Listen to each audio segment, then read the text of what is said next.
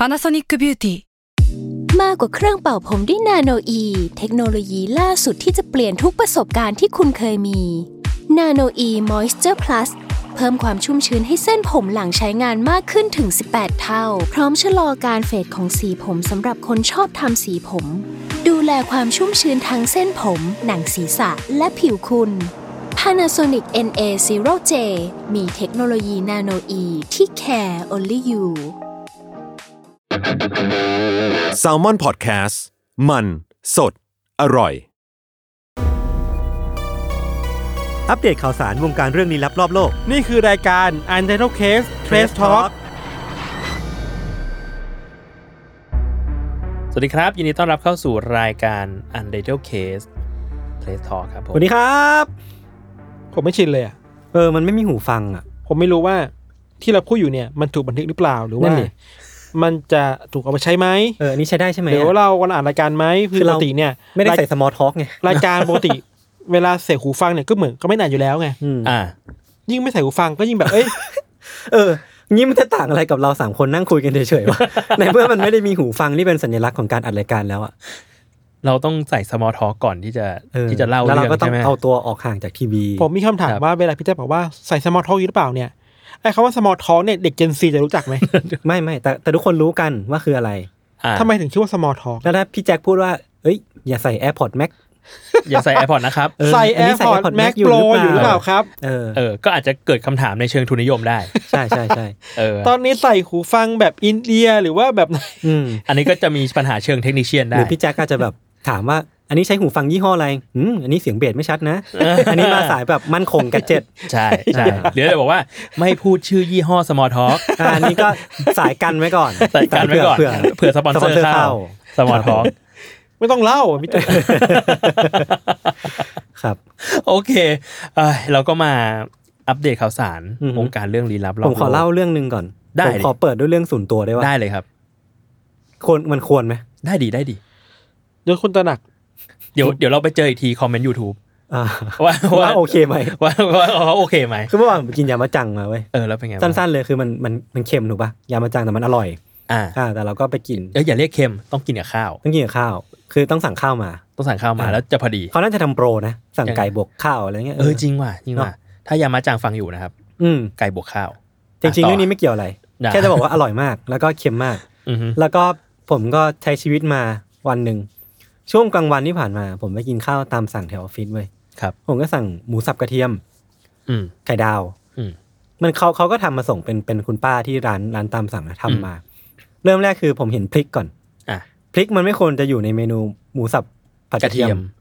มันควรจะเป็นกะเพราเนี่ยโอเคอันนี้เราเข้าใจได้อันนี้เราก็ไม่เป็นไรกินได้เหมือนกันก็กินไปกินมารู้สึกว่ามันเค็มมาก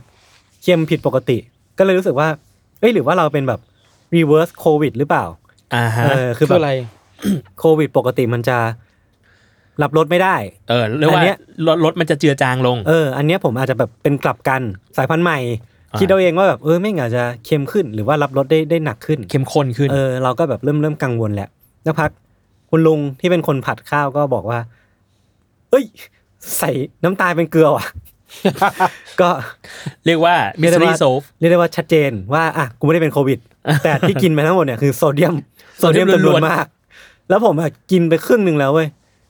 คือผมหิวไงผมก็เลยแบบกินไปเรื่อยๆแล้วก็นั่งวิเคราะห์ไปด้วยว่ามันเค็มจริงๆหรือเปล่าว่าหรือคิดไปเองก็คือสุดท้ายคือทุกอย่างมันเฉลยแล้วคุณลุงก็บอกว่าโอ้ยเนี่ยขอโทษใส่น้ำตาลเป็นเกลือซะได้ผมก็รออยู่ว่าจะทำให้ใหม่ไหมเดี๋ยวทำให้ใหม่ไม่มีเป็นไงเค็มเนี่ยมันเค็มใช่ไหมใช่ครับจบ FYI FYI เรียกว่าแค่บอก CC เฉยๆ CC มันไม่มีถามฟีดแบคเฉยๆครับประมาณนี้ครับผมอ่ะเคยมีเหตุการณ์แบบนี้เกิดขึ้นไหมว่าเวลาที่เราทำอะไรรู้สึกว่าเฮ้ยมันเค็มเกินไปอ่ะแม่จะบอกให้ใส่น้ำตาลตัดเป็นนะแล้วผมกินก็แต่ผมกินสูตรแบบนั้นเหมือนกันแล้วผมตั้งข้อสังเกตว่ามันเป็นเรื่องจริงไหม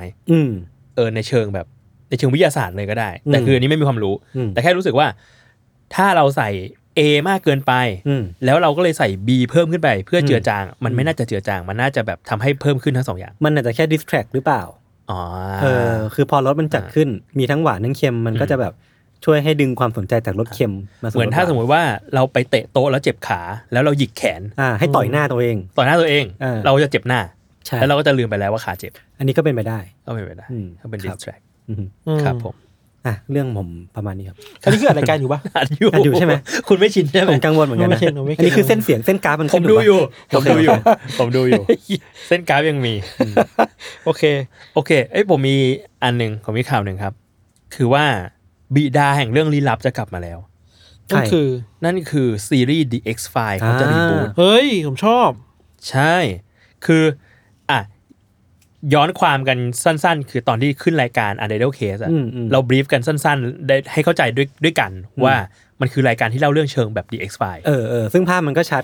ใช่ว่าแบบมีความ supernatural มีความครามนู่นนี่นั่นบวกไซไฟมีวิทย์อะไรอย่างงี้มีความวิทยาศาสตร์มีความแบบหุ้ยลึกลับมีการคดีเกิดขึ้นอะไรเงี้ยประมาณนั้นทีเนี้ยไอซีรีส์ The X-Files อันนั้นน่ะตอนเนี้ยผู้สร้างเดิมอ่ะเขาจะกลับมารีบูทอีกครั้งนึงยังมีคุณนักแสดงชุดเดิมป่ะตอนนี้ยังไม่มีรายละเอียดขนาดนั้นแต่ว่าชุดผู้สร้างเดิมกำลังจะกลับมาแต่ว่าคือเป็นชุดผู้สร้างเดิมแล้วก็ได้ผู้กำกับไรอันคูกเลอร์จาก Black Panther มากำกับ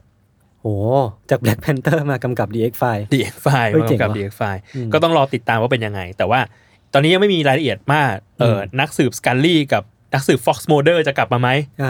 จะเป็นตัวละครเดิมเปลี่ยนคนแสดงหรือเป็นคนอื่นไปเลยเรื่องอื่นไปเลยก็ไม่แน่ใจผมมันก็เป็นไปได้นะว่าสองคนนี้ก็ยังอยู่ในวงการฮอลลีวูดอยู่อ่ะเขาไม่ได้หายไปไหนอ่ะใช่ๆงานจะน้อยลงแต่ก็ยังเห็นหน้าค่าตาอยู่บ้างอะไรเงี้ยใช่ก็ไม่รู้เหมือนกันเรารู้สึกว่าถ้าจะให้ฟินถ้าไม่รีแคสก็อาจจะแบบเป็นอีกรุ่นนึงแล้วสองคนนี้ก็อยู่แบบมึงเป็นเลเจนด์ของ X-Files ไปเลยแล้วอาจจะมารับเชิญบ้างอะไรเงี้ยก็น่าสนุกดีส่งยศไปไหมคนนี้เหรอใช่งอมืองอเท้ารู้จักไหมนักเขียนชื่อดังจาก Pulp Fiction ผมมีข่าวหนึ่งเกิดขึ้นที่แคนาดาครับครับผมคือว่าที่แคนาดาตอนนี้ในเมืองที่อยู่ในตอนเหนือนะเมืองที่ชื่อว่า Edmonton Alberta เขามีจัดแสดงเป็นศิลปะอันนึงอยู่เป็นแบบนี้พี่โจยศเป็นแบบนี้เป็นเหมือนลูกบอลโลหะเยอะๆกองๆรวมกันใหญ่ๆนี่ผมแบบทิกเกอร์เหมือนกันนะแล้วพาดหัวของผมอ่านจากเว็บ Smithsonian Magazine เนี่ยเขียนว่า Man left school after getting trapped inside famous sculpture คือมีคนไปติดอยู่ในนี้มีคนไปปีนอยู่แล้วล่วงลงมาออกมาไม่ได้คือเรื่องราวเนี่ยเป็นมีชายคนหนึ่งอายุ26ปีเขาก็เห็นงานศิลปะนี้เขาแบบเอ้ยยังไงดีเขาเลยลองปีนขึ้นไปดีไหมว่าจะเป็นยังไงด้วยความที่มันใหญ่มากแล้วมันมีคือแบบมันมีเลเยอร์อ่ะมีชั้นอะไรพวกนี้อยู่ไว้พอล่วงลงมาปุ๊บออกมาไม่ได้ก็เลยต้องให้เจ้าหน้าที่เนี่ยไปพาตัวออกมาครับเขาบอกว่าต้องมีผู้เจ้าหน้าที่ถึง3คนมีทั้งทุกคนที่เป็นแบบ Technical Rescue Team อ่ะมี Firefighter คือพนักงานดับเพลิงที่ต้องไปตัดเอาอุปกรณ์ไปงัดไอ้สคัลปเจอร์นี่ออกมาคือเขาจะว่าหล่นอยู่ตรงกลางของไอ้สามเหลี่ยมนี้ก็ต้องไปแบบไปตัดมันให้มีช่องใช่มีช่องเพราะว่าไม่สามารถขึ้นมาจากข้างบนได้ก็แบบเพราะฉะนั้นคือเสียงานศิลปะไป1ชิ้นเพราะว่าดันไปปีนเล่นส่วนอีตาคนเนี่ยที่แบบล่วงลงไปเนี่ยโดนปรับเป็นเงิน $5,000 ดอลลาร์ก็ควรอยู่นะคือโซนไม่หน่อยประมาณนั้นก็เป็นข่าวที่ว่างานศิลปะเนี่ยมันก็ควรจะแบบไม่ค่อยไปแตะต้องมันอ่ะถ้ามันไม่เรียกร้องให้เราไปเล่นกับมันอ่ะมันจะมีเหมือนกันที่เป็นพวกงานชิ้นงานที่เรียกร้องให้คนเข้าไปอินเทอร์แอคกับมันใช่แต่อันนี้ไม่ใช่อะไรเงี้ยแล้วรู้สึกว่ามีคอมเมนต์ที่สนใจคือว่ามีผู้เชี่ยวชาญคนนึงในเว็บไซต์เขาเขียนว่าไอ้สิ่งที่เกิดขึ้นเนี่ยแม่งเวลี่เอ็ดมอนตันมากเลยเว้ยเอ็ดมอนตันเป็นคนแบบนี้เหรอเอ็ดมอนตันคือเมืองที่เป็นคนแบบนี้คือถ้าฟลอริดามีจระเข้ มีแบบคนแปลกๆเอ็ดมอนตันคือมีเอ็ดมอนตันแบบเอ็ดมอนตันแมนอะไรเงี้ยเราเพิ่งสิเป็นเมืองที่น่าจะฮิตเหมือนกันน่าสนใจเป็นคนทะเลทะล่าเงี้ยต้องลองหาข้อมูลดูว่ามีแบบคดีแบบแปลกๆที่เอ็ดมอนตันเป็นยังไงบ้างนี่เราเสิร์ชแบบเร็วๆนะว่าเอ็ดมอนตันมีข่าวอะไรบ้างมีข่าวว่าล่าสุดคือสำนักข่าวชื่อ Edmonton Journal ได้เป็นแบบท้องถิ่นที่บอกว่า Edmonton Police เนี่ยทำสถิติจ่ายค่าปรับคนที่ขับรถเร็วมากถึง 1,300 คดีภายใน1วัน1วันนี่พี่ใช้ชีวิตกันยังไงครับเนี่ยแบบโอเคเมืองนี้นี่ไม่ธรรมดาสุดเวียงเหมือนกันนะเป็นแบบน่าจับตานะเมืองนี้นะแบบมีคอนเทนต์น่าสนใจอะไรเงี้ยหรือเป็นคนแคร์ฟรีอ่ะคือคิดน้อยไม่ค่อยคิดอะไรเยอะโยโลโยโลเกินไปโอเคสนุกดีครับผมผมมีอันนึงครับอันนี้มันเป็นงานวิจัยจากนักศึกษาในสแตนฟอร์ดคือเขาอ่ะมีวิธีการใช้นำเอา AI อย่าง ChatGPT กับพวกโปรแกรมต่างๆของ OpenAI อ่ะมาใช้ในกรรมวิธีที่ผมเองก็คิดไม่ถึงเหมือนกันคือเขาอ่ะทำ device อันนึงขึ้นมามันจะเป็น device ที่เกาะติดกับแว่นเว้ยแล้วเขาตั้งชื่อสิ่งนี้ว่า Rizz GPT ซึ่งมันจะทำให้คนที่ใช้อ่ะได้รับประสบการณ์หรือได้รับสิ่งที่เรียกว่า real time charisma as a service หรือว่าแบบทำให้ผู้ใช้อ่ะมีคาริสมามากขึ้นวิธีการทำงานมันคือว่าสมมติว่าคุณใส่ device เนี้ยใส่แว่นอยู่แล้วไปจีบสาวอ่ะมันจะมี AI ตัวนึงที่ชื่อว่า Whisper มันจะดักฟังบทสนทนาจากหญิงสาวแล้วมันก็จะไปป้อนให้ GPT ที่จะ generate ว่าคุณควรจะ react อะไรกลับไปเพื่อที่จะจีบผู้หญิงคนนี้ให้ติดหรือว่ามีคาริสมามากขึ้นในการตอบบทสนทนาเชี่ยแล้วมันก็จะ display ขึ้นมาบนแว่นบน device ที่มันเกาะอยู่กับแว่นซึ่งในแง่คอนเซ็ปต์แม่งดีแต่ในแง่การใช้งานจริงพี่ลองนึกภาพอ่ะพี่ลองไปคุยกับสมมติว่าคนสำคัญสักคนนึงคนที่เราจะจีบแล้วก็แบบว่ามีพูดปุ๊บมันก็จะมีเทคขึ้นมาบนจอแล้วเราก็ต้องแบบผมชอบคุณผมว่าคุณพูดจะได้ดูมันไม่เป็นธรรมชาติมันไม่ธรรมชาติแต่คอนเซ็ปต์มันดีซึ่งก็รู้สึกว่าถ้ามันได้รับการพัฒนาต่อไปมันก็อาจจะเป็นอีกช่องทางนึงก็ได้เหมือนกันมันจะเหมือนที่ Salmon House ทำสกิปต์ที่แบบว่ามีคนให้คำปรึกษาผู้เฒ่าผู้แก่ว่าควรจะพูดแบบนี้กับลูกหลานที่มันมีแบบติดหูไว้อะไรเงี้ยเนาะอย่าทักเรื่องน้ำหนักนะอย่างเงี้ยแต่นี่เป็นแว่นอันนี้เป็นแว่นใช่ๆก็ดีนะหรือว่ามันเป็นเทคโนโลยีของสาริกาลิ้นทองทำให้คุณมีเสน่ห์ขึ้นได้โดยที่เราแนะนำคุณนึกถึงคอนเทนต์ของยกกำลังหรือเทพลีลาก็ไม่รู้อะที่แบบเขาจะให้ผู้ชายผู้หญิงที่ไม่รู้จักกันมาจีบกันโดยที่แบบก็จะมีเสียงอยู่เบื้องหลังผู้ชายก็จะเป็นคนนึงเสียงผู้หญิงอยู่เบื้องหลังผู้หญิงก็เป็นอีกคนนึงแล้วคอยบอกบทสนทนามาให้แล้วคนที่อยู่หน้างานก็ต้องพูดไปตามที่พูดออกมาใช่มั้ยแบบเป็นคอนเทนต์ที่สนุกไม่เคยดูเดี๋ยวต้องไปดูผมจำชื่อซีรีส์ไม่ได้น่าจะตลกดีผมกำลังฟังอยู่ว่ามีคนอะไรบอกผมอยู่หรือเปล่าไม่มีเขาบอกว่าเรากำลังอัดรายการอยู่เรากำลังอัดรายการอยู่พูดว่าเรื่องต่อไปผมมีเรื่องนึงพี่มีเรื่องนึงครับผมมีเรื่องนึงโอเคตกลงคุณจะเล่าเลยใช่ไหมครับผมไปเจอคอนเทนต์นึงมาครับผมมีน้องสแตมเขาคุณต้องเล่าก่อนว่าสแตมคือไม่เป็นไรมันอองมันอองเดี๋ยวคาแรคเตอร์มันจะปนเปหรือเปล่าคือว่ามีคลิปหนึ่งใน YouTube ขึ้นมาชื่อว่า Best Croissant in Paris ก็แบบเอ้ยมันก็ดูแบบปกติหรือเปล่าคือแบบเอ้ยจริงๆเนี่ยคอนเทนต์ตามหาครัวซองที่ดีในปารีสมันคือเรื่องปกติมากคือปารีสมันเป็นเมืองครัวซองไงแล้วแต่อันนี้มันแปลกคือว่ามันเป็นการรีวิวที่แบบกินไปอยู่ในม็อบอ่ะคือแบบรีวิวไปก็แบบอยู่ในการประท้วงมีม็อบอ่ะคือปารีสมีม็อบอยู่ไงคือปารีสมีม็อบแล้วคนก็เยอะมากๆแล้วไอ้นี่มันก็จะไปอยู่ในไปยืนรีวิวกินครัวซองว่าวันนี้ร้านนี้อร่อยนะครับอะไรแล้วกล้องก็สูงเข้าไปไอ้นี่ก็แบบเดินกินไปเรื่อยว่าวันนี้มาท้วงรายการนู่นนี่นั่นคืออะไรเงี้ยแล้วมันจริงจังมันแบบร้านนี้แนะนำอะไรเงี้ยแล้วไม่มีร้านนี้เราเคยไปเว้ยถูกปะอร่อยแต่แบบว่าเพราะมันน่ะรีวิวจริงจังคือแบบมันทำการบ้านมามันไม่มั่วแต่ว่าซีนนี้น่าสนใจคือว่าถึงแม้มันจะไม่พูดตรงๆนะไม่เห็นว่าถึงแม้ว่าไอ้ที่มันยืนอยู่อ่ะมันคือประท้วงแบบที่คนเห็นภาพว่าแบบวุ่นวายเข้มข้นมากไม่ว่าจะมีคนที่ใช้ชีวิตปกติที่แบบเดินมากินครัวซองเราไม่แบบปารีสแม่ก็เป็นเมืองที่แบบการประท้วงนี่คือแบบเนเจอร์หนึ่งของเมืองนี้ไปแล้วอ่ะดูมีสีสันคือแบบปารีสแม่แบบไม่สนใจเชื่ออะไรอ่ะแต่ว่าสนใจแต่แบบมันอยู่กับสิ่งนี้ได้ไงคือเรียกว่าเรารู้สึกว่าสิ่งหนึ่งคือเขาอยู่กับความขัดแย้งเป็นเรื่องธรรมดาแล้วอะเนี่ยก็แบบซื้อกินใช่คือแบบประท้วงก็ประท้วงไปคือว่ามันคือเรื่องปกติที่มันเกิดขึ้นได้ในสังคมอะมันสามารถเกิดควบคู่ไปกับการใช้ชีวิตแบบปกติได้แบบว่ะมันก็มีครั้งคนที่กินครัวซองแบบไม่รู้อีโน่เนี่ยนักท่องเที่ยวแบบไอ้เชี่ยอะไรกันวะกับประท้วงด้วยกันอะไรเงี้ยแต่ร้านอร่อยจริงผมกินแล้วครับโอเคผมมีเรื่องนึงครับคือเมื่อวันที่10 เมษายนที่ผ่านมา Lofi Girl หายไปนี่ก็เป็น Talk of the Town ประมาณนึงนะเขาเปลี่ยนใหม่ชื่อว่า Hi-Fi Girl พี่ไม่ใช่ครับเป็น Hi-Fi Girl เราไปขุดรูปกันมาเยอะแยะเป็นอีกกี้หมดเลยครับผมไม่ใช่เรื่องนั้นครับคือว่าเรื่องคือไอ้ช่อง Lofi Girl เนี่ยคือก็โด่งดังมากแล้วเขาสิ่งที่ถ้าใครไม่รู้จักสิ่งที่เขาทำได้เป็นชื่อเสียงของเขาคือการที่ไลฟ์โดยมีรูปวาด Lofi Girl เป็นการ์ตูนแล้วก็จะไลฟ์แล้วก็มีเพลงแบบเพลงชิลๆเพลงเป็นแบบโลฟายอ่ะตามชื่อมาเปิดเพื่อแบบเป็นแอมเบียนในที่คนจะไปเปิดตอนทำงานตอนอะไรก็ว่าไปตอนนอนก็ได้อะไรเงี้ยซึ่งก็จะแรนดอมเพลงมาเรื่อยๆแล้วก็เขาก็ไลฟ์ไม่หยุดอยู่เงี้ยแบบนานมากๆจนกระทั่งล่าสุดวันที่10เมษายนนะคือโลฟายเกิร์ลหายไปก็เกิดความแตกตื่นขึ้นในโลกอินเทอร์เน็ตว่าเฮ้ยเกิดอะไรขึ้นทำไมโลฟายเกิร์ลหายไป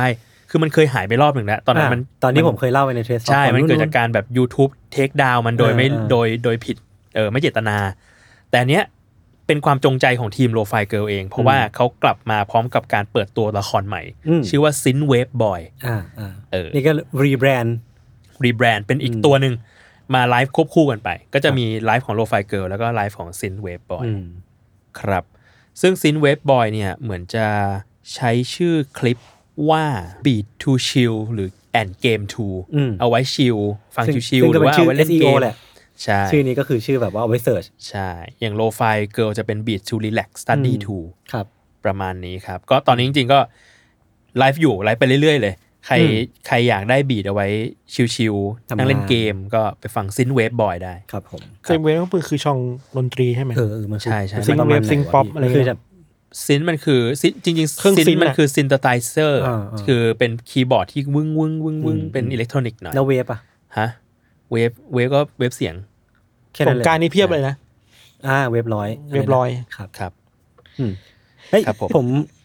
เมื่อกี้ก่อนอัด Trace Talk อ่ะเราอัดรายการกับพี่ฟาโลมาใช่แต่ไม่รู้ว่าทุกคนจะเชื่อไหมใช่ผมมีฟาฟุตเทจอะไรวะคุณมีคอนเทนต์ซีรีส์แล้วเหรอขออนุญาตเปิดฟาฟุตเทจทุกคนต้องขออนุญาตเลยขออนุญาตอันนี้ทุกคนที่ใครจะฟังจะพูดว่าอะไรดีมาวันนี้ฟาโรมาเยือนสวัสดีครับวันนี้ฟาโรเดี๋ยวคอมเมนเทรดมาเยือนเทรดทอล์คครับแค่นี้พอแล้วนี่ครับหลักฐานครับหลักฐานครับผมเฮ้ยคุณจะมีซีรีส์คอนเทนต์อันนี้ไปเรื่อยๆเหรอผมว่าก็สนุกดีคืออย่างอ๋องอ่ะเราประสบความสำเร็จแล้วในการเปิดเอาเขาเข้ามาในรายการแล้วก็ให้เขาพูดสิ่งที่เขาอยากจะสื่อโดยที่เราไม่ได้ทำให้มันดูประเจิดประเจ้อครับเขาเป็นส่วนหนึ่งของรายการเราไปแล้วผมว่าเราต้องอินโทรดิวตัวละครเข้ามาอีกเช่นเดียวกันกับฟาโลที่วันนี้เรามีฟาวฟุตเทจแล้วใช่จุ๊บแจงไหมจุ๊บแจงอันนี้เดี๋ยวเจอกันอันนี้เราเนมดรอปไปก่อนคือใครไม่รู้จุ๊บแจงแต่เราจะพูดให้มันเป็นเรื่องปกติครับผมมีคำถามคาใจครับอันนี้คือคำถามเชิงแบบพี่ให้มหาปรัชญาเลยว่าเป็นแบบเมตาฟิสิกส์ครับเกินมากแบบนี้แม่งทำไมซาลาเปาต้องมีกระดาษอยู่ท้ายก้นด้วยเอาไว้นึ่งไงคือถ้าไม่มีมันจะติดเข่งมันมีนวัตกรรมอื่นที่แบบไม่ติดเข่งไหมโดยที่แบบไม่ใช้กระดาษคือกินเนี่ยต้องฉีกออกมาแล้วไม่มั่นใจว่ากระดาษมันติดซาลาเปาแล้วเรากินกระดาษเข้าไปอีกหรือเปล่ามันมีเทคนิคอะไรอื่นๆอีกไหมนั่นคือไม่ต้องมีกระดาษก็ได้จุดเริ่มต้นของสตาร์ทอัพพันล้านเลยนะ คุณน่ะกำลังจะพูดไอเดียที่ผมให้โอกาสคุณเลือกว่าคุณจะตัดสิ่งเมื่อกี้ออกแล้วคุณไปทำของคุณเองหรือว่าคุณจะเลือกให้ไอเดียนี้เนี่ยไปอยู่ในหัวของคนอื่นนี่เราอยู่รายการชาร์กแทงเหรอ แต่พี่เวลาณวินาทีที่พี่พูดออกมาพี่มีก๊อปปี้ไรท์ในการจะเป็นเจ้าของไอเดียฉะนั้นถ้าใครจะทำรบกวนจ่ายเงินให้พี่ชายผมด้วยให้แจ้งมาแล้วทำไมต้องมีอ่ะมันหรือว่ามันมีออปชันอื่นได้ไหมที่จะไม่มีกระดาษเพราะว่าเพนพอยต์ของเราคือเราไม่แน่ใจว่ากระดาษที่เราเอาออกมาตอนกินเนี่ยมันออกมาหมดหรือเปล่าพี่ก็ดูงั้นผมต้องถามก่อนว่า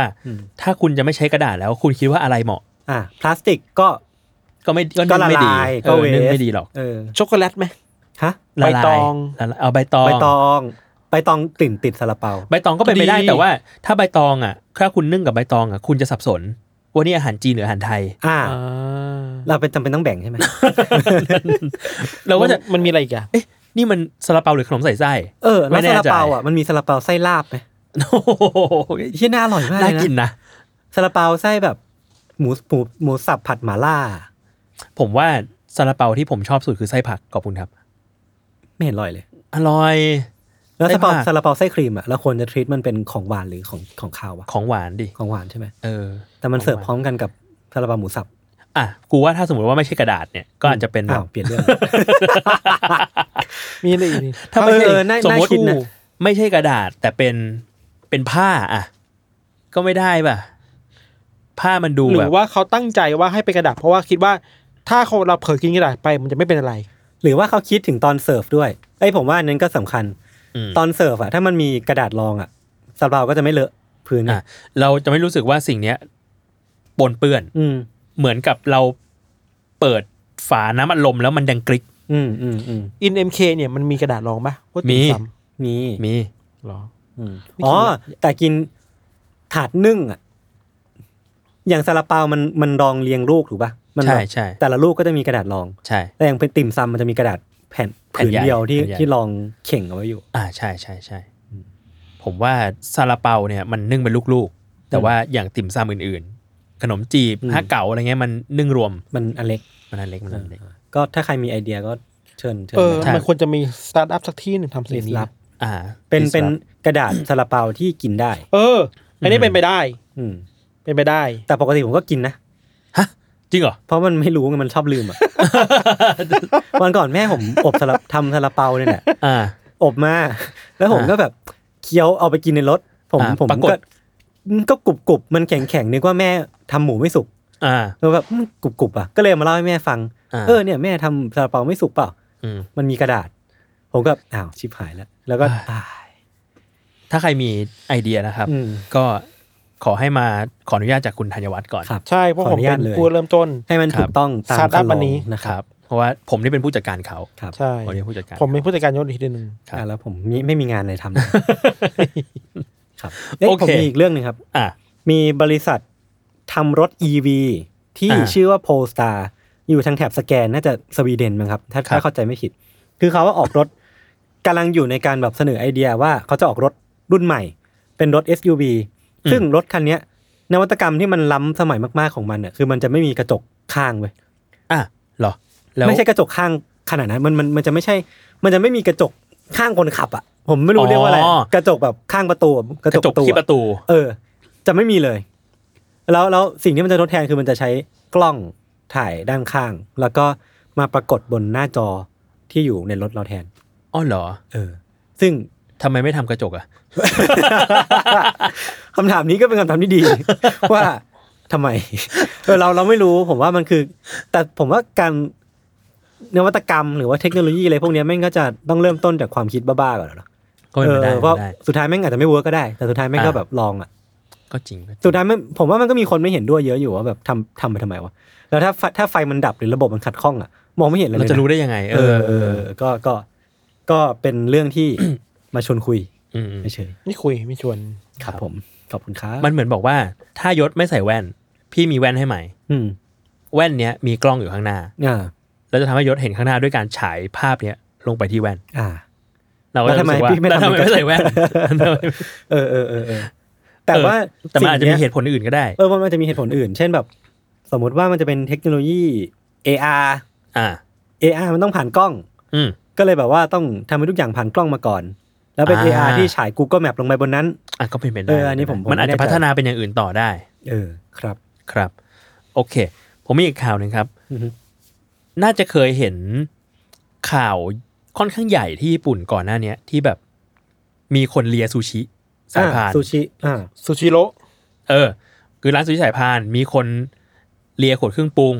มีคนเลียของกินแล้วไปวางที่เดิมอะไรเงี้ยตอนนี้เขามาพร้อมโซลูชันแล้วร้านซูชิด้วยการใช้จอ LED มาหมุนแทนซูชิหมายถึงว่าเอาจอไปวางไว้บนสายพานเหรอไม่ใช่คือตอนนี้ที่สายพานอ่ะข้างๆกับโต๊ะอ่ะปกติมันจะเป็นสายพานใช่ป่ะตอนนี้สายพานอ่ะเหนือสายพานถูกแทนที่ด้วยจอ LED เล็กๆเป็นแถบซึ่งจอ LED แถบอันเนี้ยมันจะเลื่อนไปเรื่อยๆด้วยซูชิด้วยรูปซูชิแล้วเราอยากกินอะไรให้กดแล้วพอกดปุ๊บซูชิเนี้ยจะไหลมาที่โต๊ะเราก็เรียกว่าแล้วมันเวิร์กไหมก็ดูเวิร์กนะคือเรารู้สึกว่าคนญี่ปุ่นคงคิด2 อย่างคือ หนึ่งคือความปลอดภัยโดยของอาหารโดยที่ไม่สูญเสียเสน่ห์ของความเป็นซูชิสายพานไปอรรถรสของการเป็นซูชิสายพานคือการที่ได้เห็นอะไรสักอย่างหมุนๆที่เราแบบเฮ้ยเลื่อนไปแล้วเอ้ยอันนี้อยากกินพอดีเลยแล้วก็กดอะไรเงี้ยสิ่งนี้มันมาโซฟได้คืออ๋อโอเคอาหารก็ปลอดภัยอยู่ในครัวแต่ในขณะเดียวกันเราก็ได้เห็นอาหารแรนดอมมาให้ผ่านตาด้วยเหมือนกันประมาณนั้นครับครับผมมีโค้ดหนึ่งมาฝากแล้วผมจะจบเรื่องนะครับครับผมมันมีค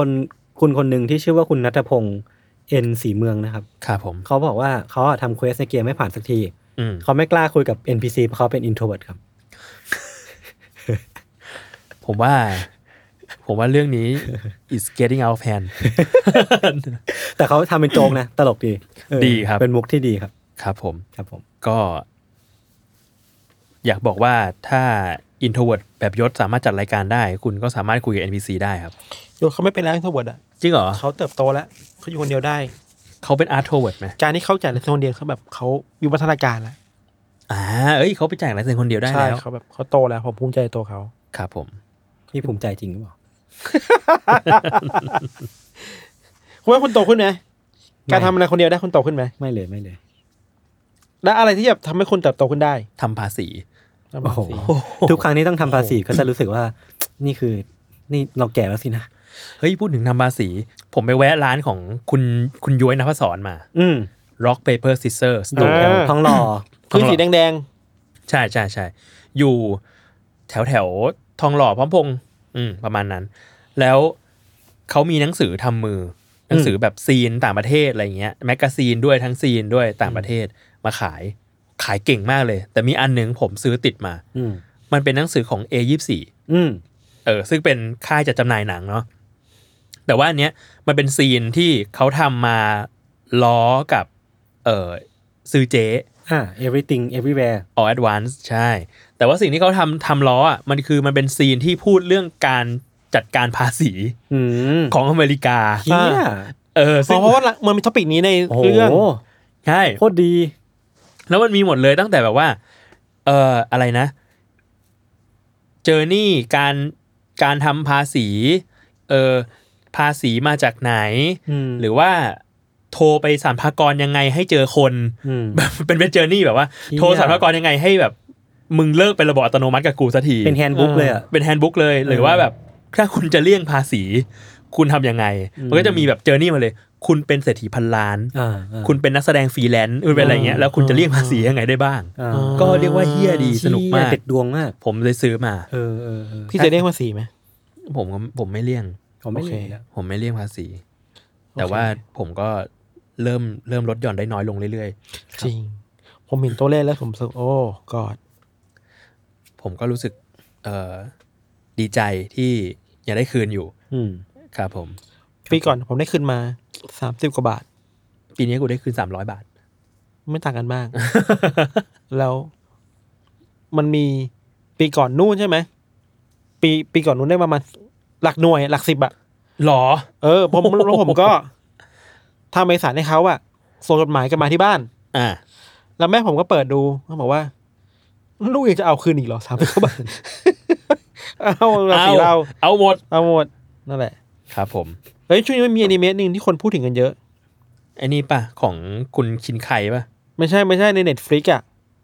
เรื่องอะไรโอชิโนโกะไม่รู้จักเลยเขาบอกว่าเดือดมากเหรอไม่เคยเห็น คุณอ้นครับป้ายยาผมมาคุณอ้นแห่งตังตี้ใช่โอชิโนโกะอยู่ใน Netflix เดือดจริง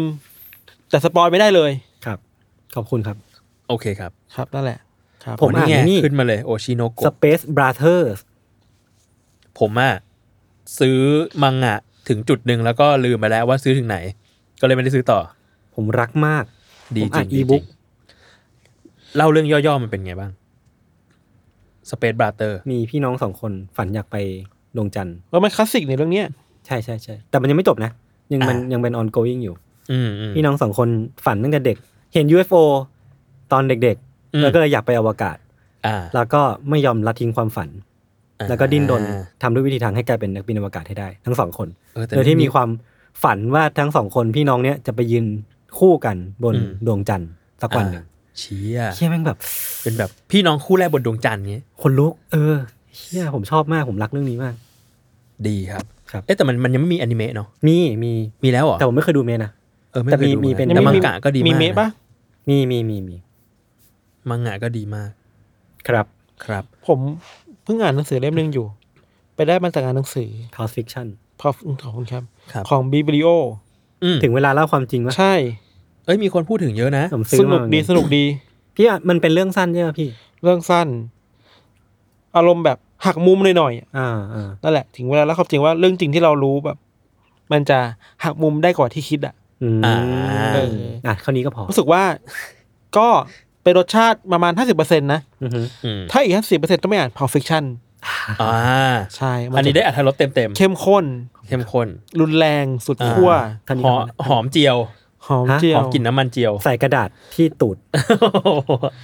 แล้วจิตใจคนจะแบบมันจะมีแรงสั่นสะเทือนถึงจิตใจเราครับอันนี้คือ Pulp Fiction ใช่ส่วนถึงเวลาเล่าความจริงอันนี้สนุกเราว่าก็สนุกใช่สนุกคู่กันอ่านคู่กันได้ครับผมคือถ้าอยากให้แบบหัวใจเราสะเทือนไหวกับอารมณ์ความรู้สึกที่มันพลั่งพรูเข้ามาเนี่ยครับ Pulp Fiction ครับล่าสุดเนี่ยครับรางวัลโนเบลจะให้แล้วนะอีกแล้วสาขาแบบเทคโนโลยีการสื่อสารทางเกี่ยวเหี้ยอะไรกันไม่ได้กูเลยมันไม่เกี่ยวกันเลยยังมีขายอยู่มั้ยคุณขายเขาในสี่ยศคือผมอ่ะกังวลตั้งแต่คราวที่แล้วว่าหนังสือผมมันจะวางที่เชลฟ์ปกติได้จริงๆหรอวะมันเล่มมันเล็กอ่ะเขาไปวางแล้วนี่ฮะมีด้วยเหรอมีที่ไหนอ่ะฮิโนะอะไรก็มีนี่ป่ะจริงป่ะโชคคือผมยังตื่นเต้นขนาดแบบเราออกมา UC 2เล่มแบบ2เล่มถูกแล้ว UC 2เล่มยังตื่นเต้นทุกครั้งที่เห็นหนังสือตัวเองอยู่ในร้านหนังสืออยู่ในเชลฟ์นะที่มันแบบเป็นความรู้สึกที่ดีมากเดี๋ยวผมว่าจะแวะไปดู Pulp Fiction ไม่รู้มันคุณอย่าให้คุณกายหรือคุณดีได้ยินประโยคนี้นะครับเขาบอกว่าอยากจะรู้สึกดีอีกไหมรีปินครับ ผมว่าพวกเขาอ่ะผมไม่สามารถสนทนาอะไรบางอย่างพวกเขาแบบคนทั่วไปได้เลยนะไม่ได้เขาจะมีอะไรมาแบบเขียนไหมล่ะ จะมีคำว่าตัวเลข3มาตลอดเลย เล่ม3ไหมเลข3ไหมครับอะไรเงี้ย DNA เขาอ่ะชัดมากนะองค์กรอ่ะเขาส่งต่อให้กับผู้คนเรื่อยๆวันก่อนผมเจอน้องใหม่เว้ยที่เป็นทีมบกอ่ะเจอกันคุยอะไรสักอย่างอ่ะน้องทวงต้นฉบับผมเฉยเลย